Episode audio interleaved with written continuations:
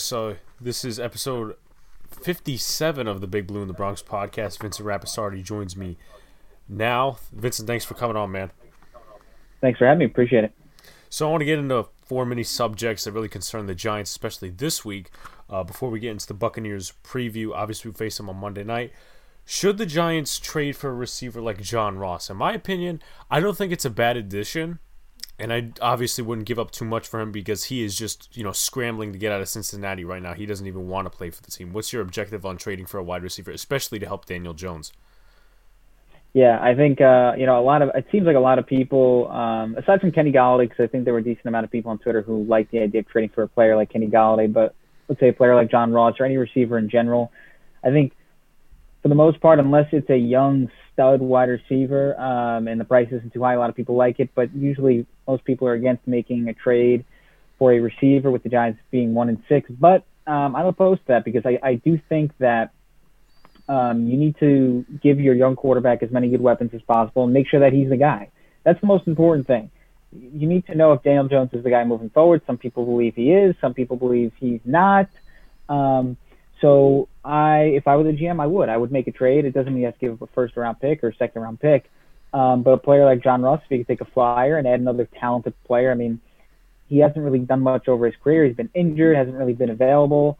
So uh, you're not getting any sure bet uh, by trading for him, but you do add do add some talent. In general, if I were the Giants, I would not be opposed to trading for a wide receiver, putting Daniel Jones in a good position. Because the thing is, even if the Giants look, they're not going to do anything special this year. I think we could all agree on that. Even if they compete in the NFC moving forward, and all right, they're a game or two out here there, um, they're probably not going to do much after that except compete in the NFC because it's such a bad division. Um, but if Daniel Jones plays well, let's say the, the the next half of the season, the second half of the season really plays well, then all of a sudden I think they're feeling a lot better, even if they only win four games or they win five games. At least they know, oh wow, Daniel Jones really played better. They added, let's say, a wide receiver.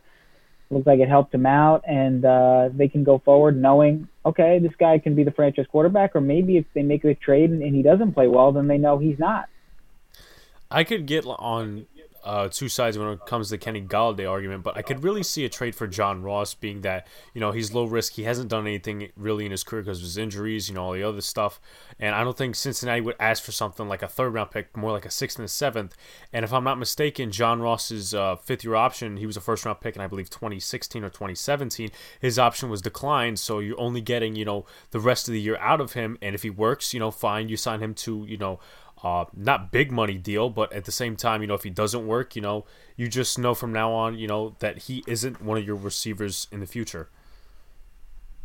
Of course, it's kind of like one of those uh, low risk, high reward kind of kind of deals. Obviously, former first round pick.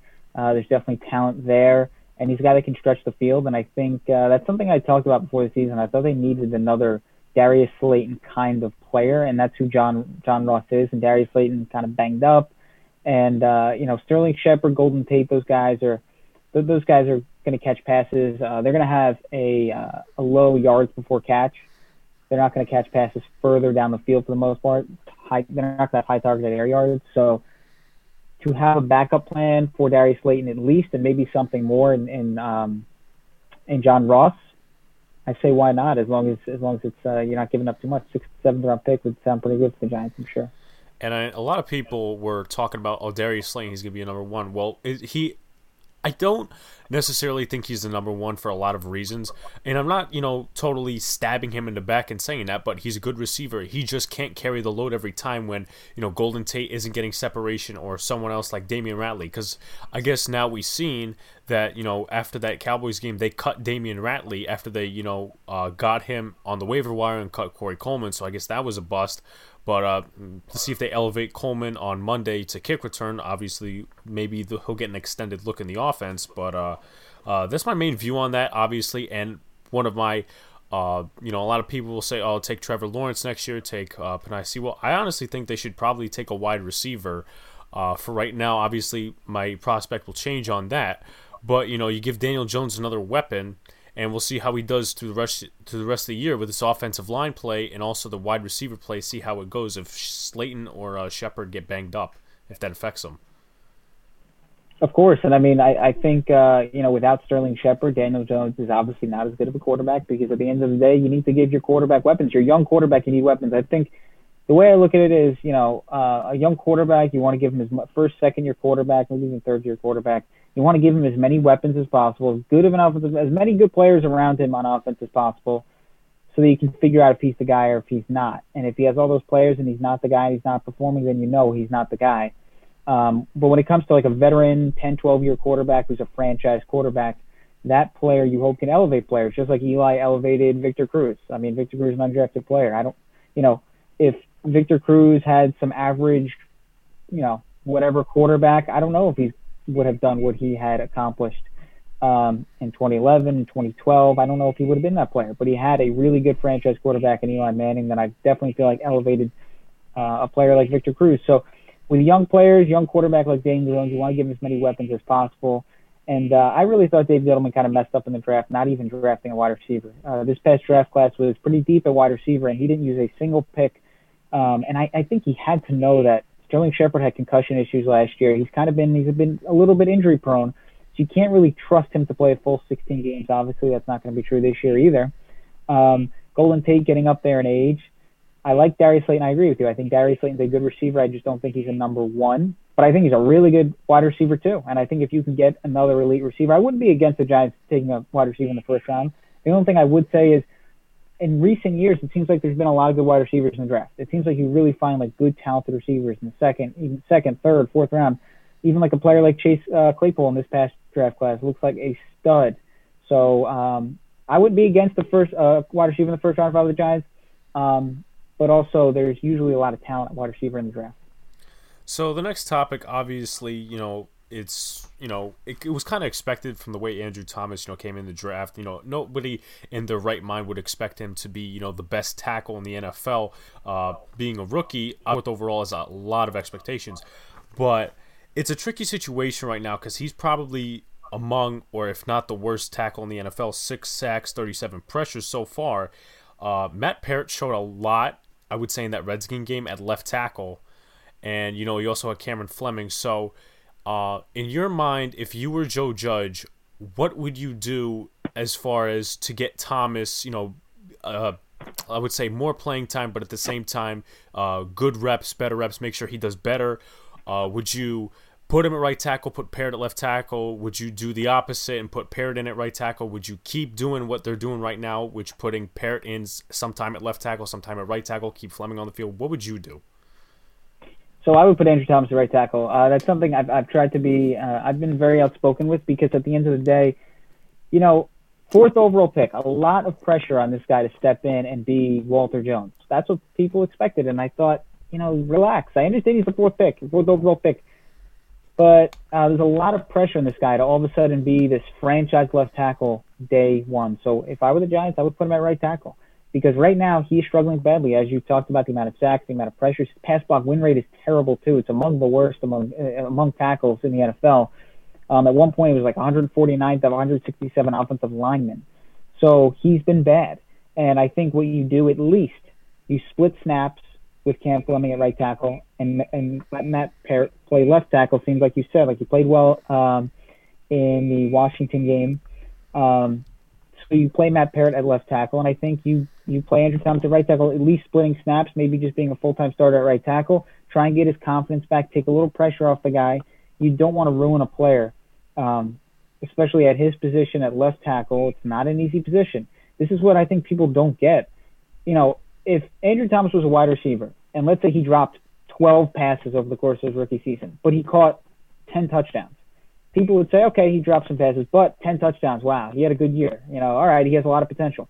But when you're an offensive tackle, if you give up a sack a game, they remember that. People remember that. They say, wow, no, Andrew Thomas, another week he gave up a sack. Wow, he's terrible. And, and that's all they look at. They don't look at, wow, he made a good block. No, they're going to look at, wow, he gave another sack. They always look at the bad plays. It's, it's a thankless position.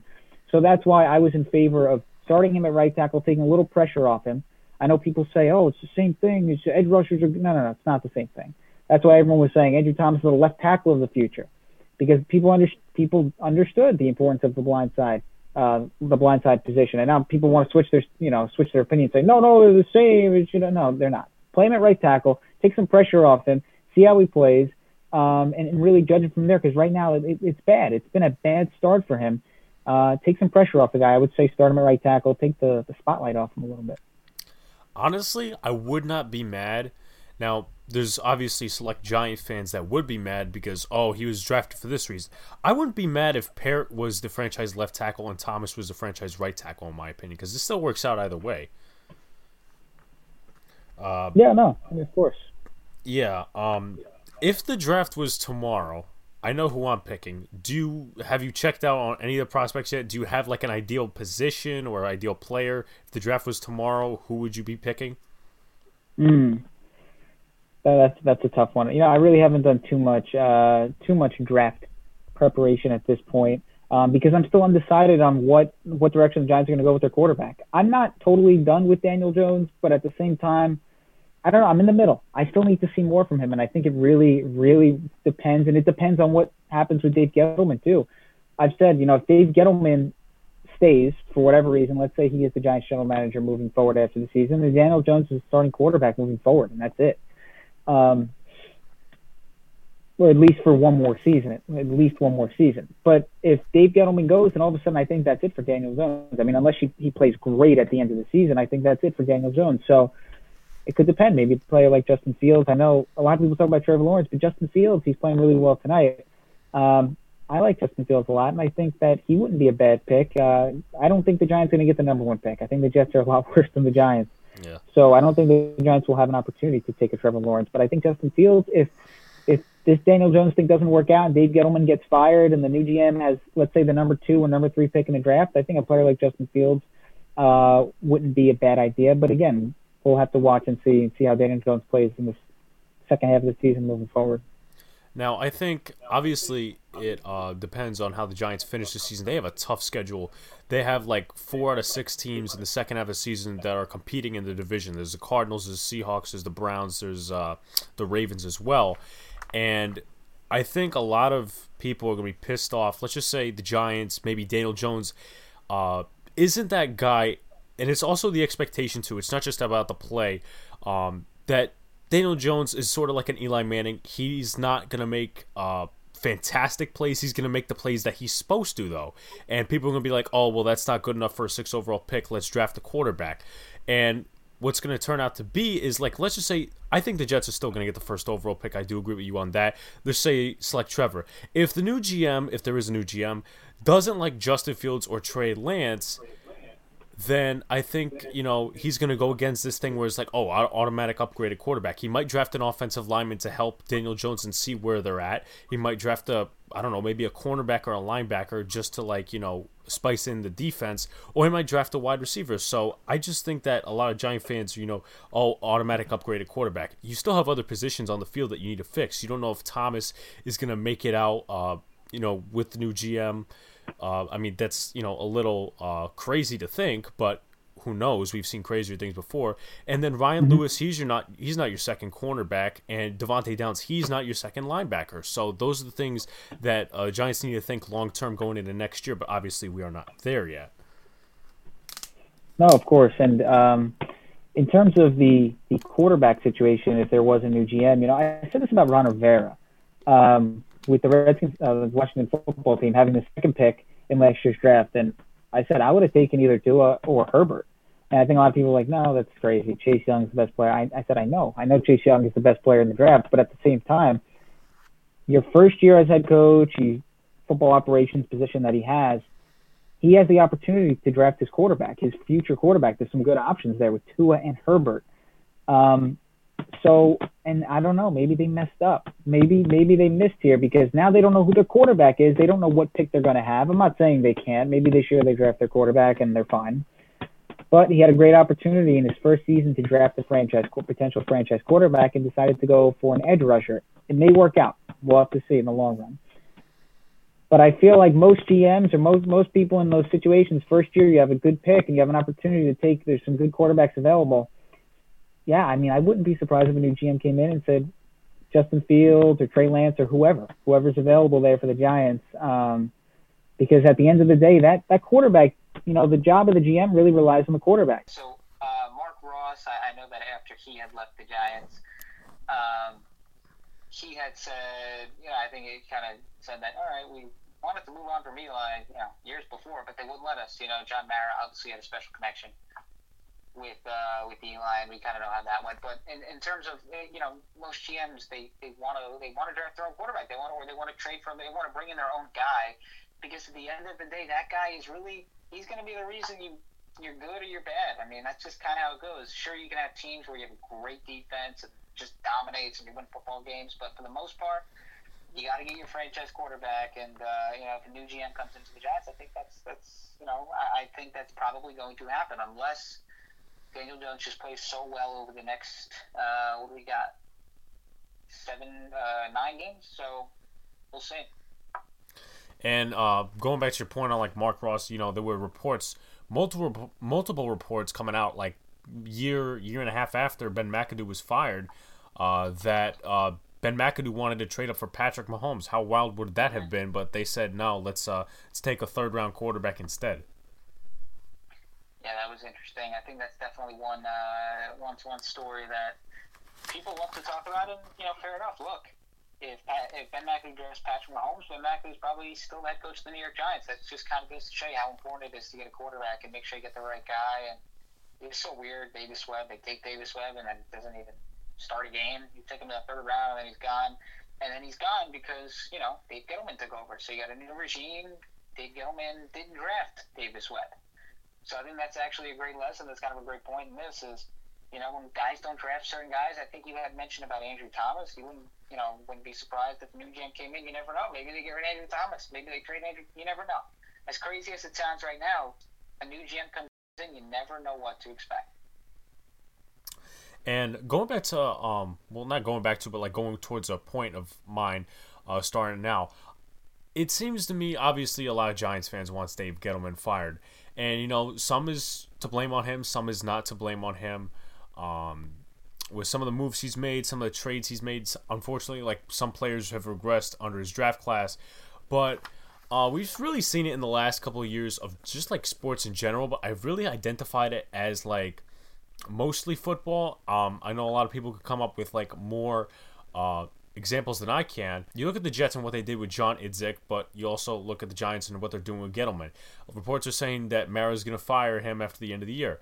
Um, as much as Gettleman has done, maybe not for the best of this organization, you still have to see his plan th- throughout. And, you know, maybe people were convinced, oh, Pat Shurmur's not the guy.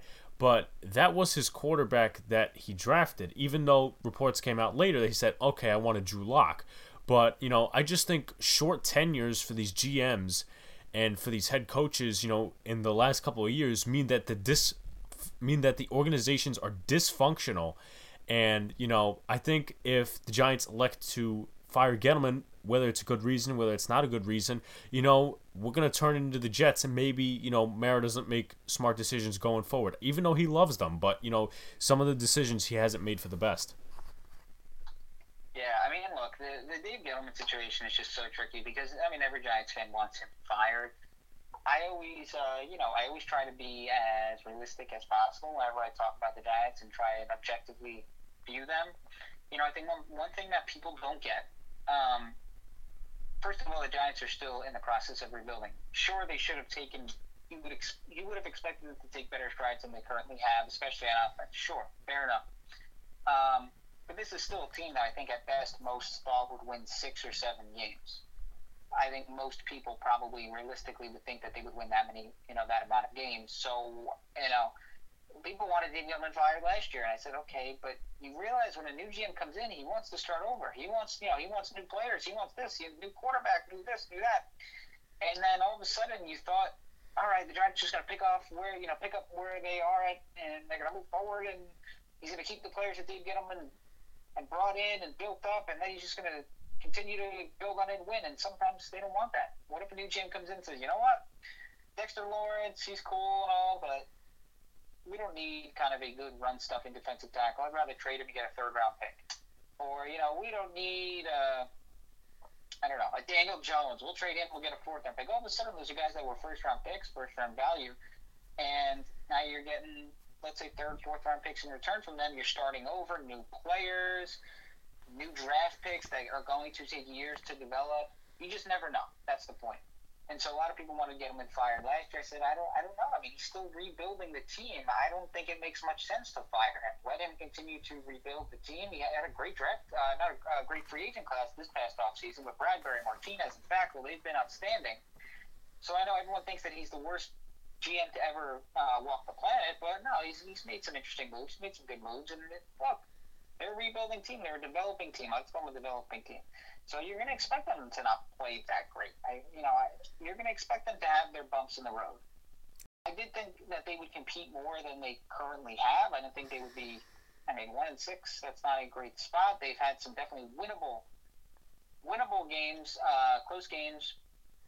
But at the end of the day, you know, really, I mean, the second half of the season is going to be huge uh, for Dave Gettleman. So everyone wants to find a savior. They want to find a savior for the Giants. Oh, fire Jerry Reese and Dave Gettleman will be great. Now it's fire Dave Gettleman, someone else will be great, and fire Ben McAdoo, and someone will be great. And Pat, Pat Shurmur, fire him, someone else will be better.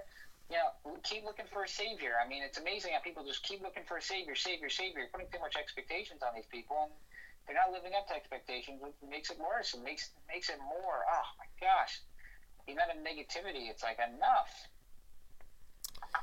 Yeah, and you know, we could be heading in that path, and I'm not gonna, you know, totally be negative about it. But people just, you know, act like Jets fans. Jets fans appreciate their team more than some Giants fans. It's unfortunate. um, going into the preview now, I know I saw your Twitter uh, a couple minutes before we did this. You started posting, you know, Tampa Bay Bucks uh, defense. I think it was like EPA or something. I'm gonna go through like uh, just like individual stats here. Their offense is 15th in total yards per game, eighth in passing yards per game. Their pass rate, I believe, is 11th in the NFL. Uh, rushing yards, they're 21st. They split the fa- they split the backfield with Ronald Jones and Leonard Fournette, and then third in points. Their defense is third in total yards per game, ninth in passing yards, first in rushing yards best run defense, and also eighth in points. But you compare them to the Giants, their offense in total yards is 31st, passing yards 30th, rushing yards 27th, and then points 31st. Defense total yards 13th, passing yards 21st, rushing yards 8th, and points 4th. Now, um, this may be an unreal expectation. I don't know what you think about this, uh, Vincent, but like, you know, as much as the Giants are one and six, they've stayed in mostly every contest. Now they haven't played all four quarters, but I don't think it's an unreal expectation to see them compete in this game. Sure, maybe the offensive line might get destroyed because of the defensive line they're facing. But I sort of compare it to the Pittsburgh game where, you know, Pittsburgh was coming in with like some of the best uh, defenders on the side of the ball and, you know, the best run defense or uh, the best pass defense and the Giants competed, I would say, well overall. Like obviously they made some mistakes, but you know, as I said, everybody's gonna you know say, oh, this is a blowout. All the spread said this. You know, this uh, person said that. They're betting on the Buccaneers to beat the Giants by three scores. No, I honestly think it's gonna be a close game. It's just whether it slips away from the Giants. Um, I think this is gonna be a really tough matchup for them. I, you know, looking at in terms of EPA. I think I had actually just tweeted something out before. I mean, Tampa Bay's defense. This is going to be a tough match. I think this is going to be an interesting matchup in the sense it's one of those like if Daniel Jones and the Giants offense plays well, then wow, okay, that's that's pretty impressive. But I also wouldn't be surprised if they got blown out. I mean, right now Tampa Bay on defense, they're number one in defensive EPA. They have the fourth best pass defense in terms of EPA, the second best run defense in EPA, second best pass rush win rate, and second best run stop win rate. Um, this is they're playing an incredible defense. This Tampa Bay defense is really, really good. So I, I don't think the Giants are going to win this football game. I, I, I, there's nothing that makes me believe they're actually going to win this game. If they stay competitive, I, I think that's a positive. Um, but this really, again, I think moving forward at this point, it's getting to the point where it's like, okay, um, Daniel Jones, what do we see with him? And it's simple as that. Is Daniel Jones playing well? Is Daniel Jones not playing well?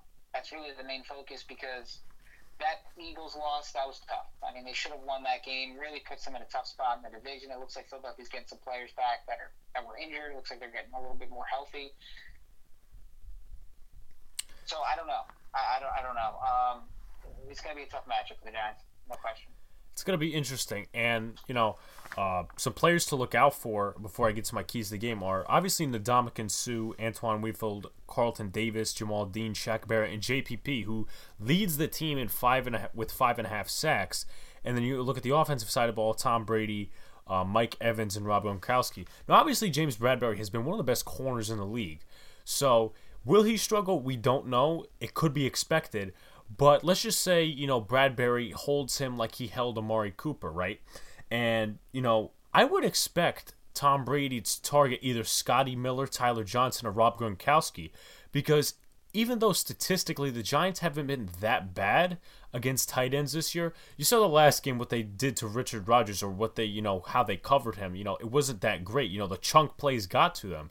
So I would expect, and especially if the size of Rob Gronkowski, he's six six, and you know he's a big dude, and you know he wants, you know, he wants the ball. You know, he's not just a run blocking tight end as you know people poise him to be. But I think he can have a great game if.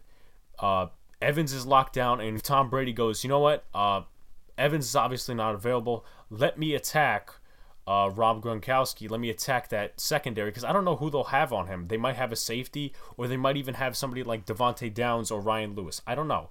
What do you think about that? Um, look, I mean, the Giants at this point, they're kind of just in a situation where DeAndre Baker really, really hurt them um, because now, like you said, they're playing Ryan Lewis and they're, they're playing, you know, Madre Harper. They're playing, they had Corey Ballentine as their starting cornerback uh, week one opposite James Bradberry. They're just in a tough spot. They don't have enough personnel at this point. Uh, you know, it's funny because even with like James Bettcher last year, people would say all the time about James Bettcher, oh, you know, he's defense is good enough, and yeah, the defense isn't good enough because there's no good players. Uh, you know, at the end of the day, you need players, you need talent. Um, now, there are certain coaches that can elevate teams and units. Sure, there are great coaches out there that, uh, that are great schematically, can get the most out of certain players. Um, but right now, the Giants in their secondary, they don't have Xavier McKinney, DeAndre Baker. Obviously, he's gone. So they lost uh, two big pieces. McKinney hopefully will be back at the end of the year for, for the Giants. Um, but yeah, when you're playing Ryan Lewis, uh, you know Ryan Lewis. Look, I think he showed some things, uh, you know, during during this season. I think he played well against the Rams. So, as a depth option moving forward, yeah, I think next year the Giants have someone that okay, he's shown he can at least make the team and he can provide some depth if they need him here, you know, to start a game here or there because of injury. Then you got a guy. Um, but you know they're limited right now in the secondary with with McKinney and not having a legitimate cornerback too. I mean, Ryan Lewis and Madre Harper, those guys were practice squad level guys for a reason. And the same thing with Corey Ballentine um, before he really lost uh, any opportunity. He lost his, his opportunity, but talking about a sixth round pick. I mean, you're talking about players undrafted, or you're talking about practice squad, practice squad, sixth round pick. These guys are not expected to make a big difference. And uh, as we've seen, you know, they haven't. They haven't made a difference. Much of a difference, a big difference and it kind of hurts. I mean, obviously he was out for one game. That was the last game, but uh, it doesn't help. Uh, in some cases, obviously Darnay Holmes was injured, but it doesn't help. He was struggling for the first what three games this season, uh-huh. and then he got injured. And I think in a couple of cases you had uh, Logan Ryan move to slot, and Julian Love, who has not been playing well this season, moved to uh, the safety position. So it's going to be interesting with this secondary and, you know, it really is. It just, you know, some things, I don't know, will they take a corner next year? You know, for the long term, I mean, obviously you have to look at free agent options, and, you know, this is for the long term. You know, we still got how many games to go. But do you draft a corner in the first two rounds? Do you get one in free agency for the short term? I don't know. It's going to be really interesting. But for my three keys to win, uh, number one, you need to stop Tampa Bay's pass rush. Will I think they do it? Absolutely not. Uh, Cover Rob Gronkowski, as I mentioned before. I feel like he's poised to have a big game if Mike Evans is locked down. And need to put and you need to put pressure on Tom Brady. We've uh, I was watching Giants first and ten the other day. Was at least watching part of it, and they had on Justin Tuck, and you know he's like, oh, you know the reason why Brady lost the Super Bowl is because we kept putting pressure on him. You know how many times he's been sacked over uh, his career, at least in the Super Bowl by the Giants. You know they put pressure on him. That's what is the key to winning this game, and I think Patrick Graham understands that, and I think he's to try to dilate um, something for this pass rush, but. Um, Overall, I would like to see Carter Coughlin get more time on the field because he actually didn't play any defensive snaps uh, last game. Cam Brown played more. Yeah, I mean, you know, the, the, the Brady pressure thing, I, I, get. At the same time, though, it's tough. It's tough because right now I'm looking at it, and He is what eighth quickest time to throw in the NFL. So he's a guy that gets rid of the football quick. And when you get rid of the football quick, it's tough to get after him. I mean, that virtually uh, eliminates the ability to really rush the pass to rush a passer like Tom Brady when he's getting rid of the football 2.6 seconds. So um, it definitely sounds a little bit easier uh, said than done. I, I think what we've seen with Patrick Graham too, especially on third downs, he doesn't really like to doesn't really like to send more than three or four guys. Sometimes uh, it's a little bit questionable. I like Patrick Graham. I think he's actually done a very good job.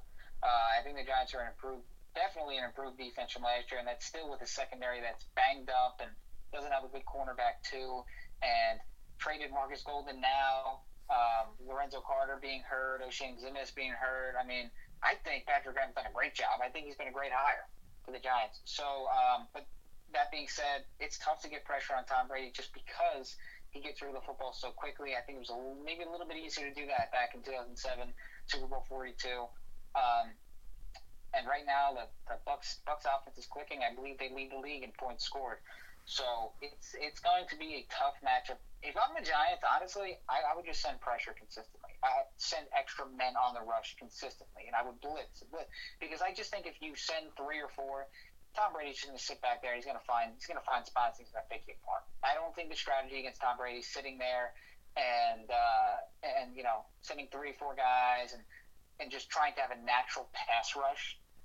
I don't think it's going to work. I, I just think he'll, he'll find spots and he'll pick you apart. So getting pressure on Brady is obviously the thing you want to do. It's tough to do that because he gets rid of the football so quickly. So that being said, I think Patrick Graham dial up the blitz against Tom Brady and uh, and I don't know, force quick decision, force even quicker decision uh, decision makings, and trust trust your secondary a little bit more. I know it's tough because it's a bad secondary, but at the same time, I wouldn't say bad secondary, but it's a secondary that could be better. Um, but at the same time, I think he's going to pick. The, I think he's going to pick them apart if he's sitting back there and he's not being pressured, or there's no pressure, no one in his face, no one putting their hands up on a three or four man rush. I think whether they go at him or maybe they stay off of him. I mean, obviously, you know, part of the common sense thing is okay, put pressure on Tom Brady. When he gets the ball out, though, you do need good covering uh, personnel, not just cornerbacks. You need safeties or linebackers, whether he gets it to Gronk or maybe a third wide receiver like Scotty Miller. It really helps, though, that Antonio Brown and Chris Godwin are not going to be playing because if that were to happen, I'm pretty sure I would be saying that the Giants would get blown out. Like, they could get blown out, but also it um, depends on whether they're going to stay in the game. You know, it's just like the Pittsburgh game. You know, it's whether it's they stay in it, whether they you know kill themselves or they shoot themselves in the foot. You know, it's gonna be it's gonna be really interesting. But uh, you know, it's the Buccaneers. So and you know, if we I don't know, play, I would say decent. Maybe it's like a 24 10 game or maybe something less than that who knows? Maybe we could, you know, squeeze or compete against, you know, four teams in the second half of the season where, you know, they're competing for their respective divisions and they're over 500. So, uh, I don't know. It's to be a very interesting thing to look at. Uh, Vincent, thanks for coming on, man. Appreciate it, man. Thank you. Thank you for having me.